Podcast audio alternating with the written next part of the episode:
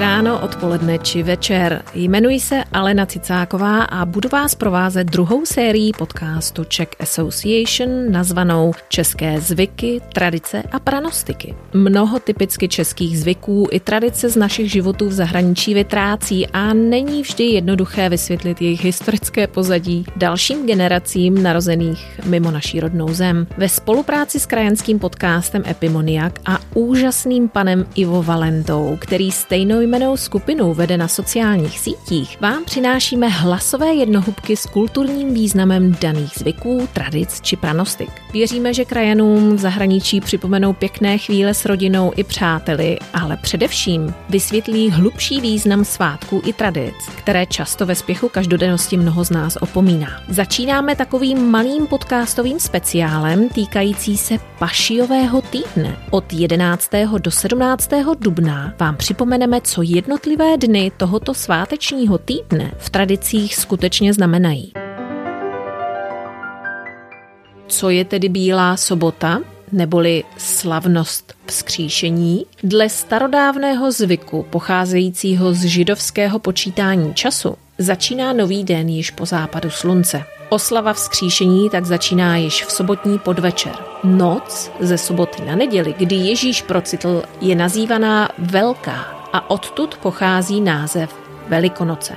Její pojmenování vychází z bílého roucha novokřtěnců, kteří byli ve středověku v tento den v rámci noční bohoslužby křtěni a přijati do církevního společenství. Bílá sobota je posledním dnem 40-denního půstu. Všichni se totiž těšili na opětovnou možnost pojídání masa, tanečních zábav a dalších potěšení. Na rozdíl od Velkého pátku je sobota dnem radosti a nové naděje. V kostelech se ozývá zvuk varhan a znovu se také rozeznívají kostelní zvony.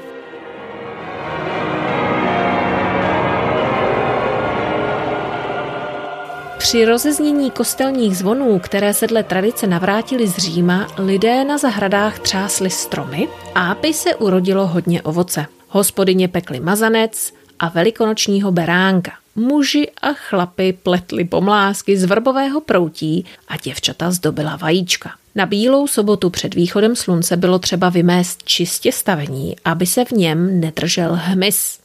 Metlo se novým koštětem, aby bylo stavení celý rok čisté.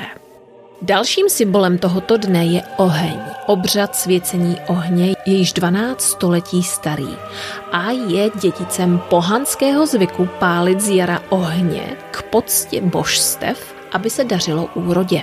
Před vigilí noční bohoslužbou se posvětil oheň rozdělený venku před vchodem do kostela. Říká se mu též Jidášův oheň. Když dříví z hranice dohořívalo, brali si přítomní hospodáři uhlíky a opálené úlomky z prutů a hul. Věřilo se totiž, že ohořelé oharky mají moc ochránit hospodářství od různých pohrom proti ohni a hromobytí. Oharky a uhlíky se házely i do studně, do svěcené vody.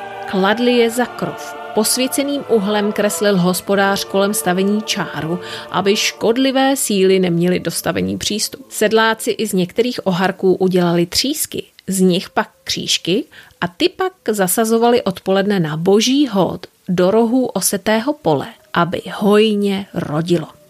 Někdy se k ním přidávali i posvěcené ratolesti z květné neděle. Na bílou sobotu se jedl mazanec, beránek, který se rozkrajoval po příchodu zemše oslavující Ježíšovo vzkříšení. Pekly se také placky ze žitné mouky posypané solí a kmínem.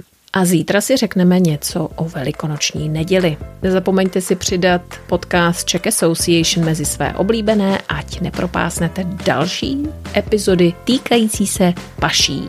Naslyšenou.